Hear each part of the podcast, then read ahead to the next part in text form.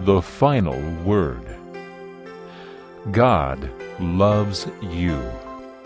Yes, the amazing and almighty God of the universe wants to have a relationship with you, a connection.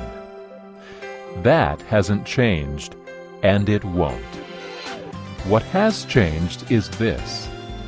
Not only does God love you, but now you love Him too.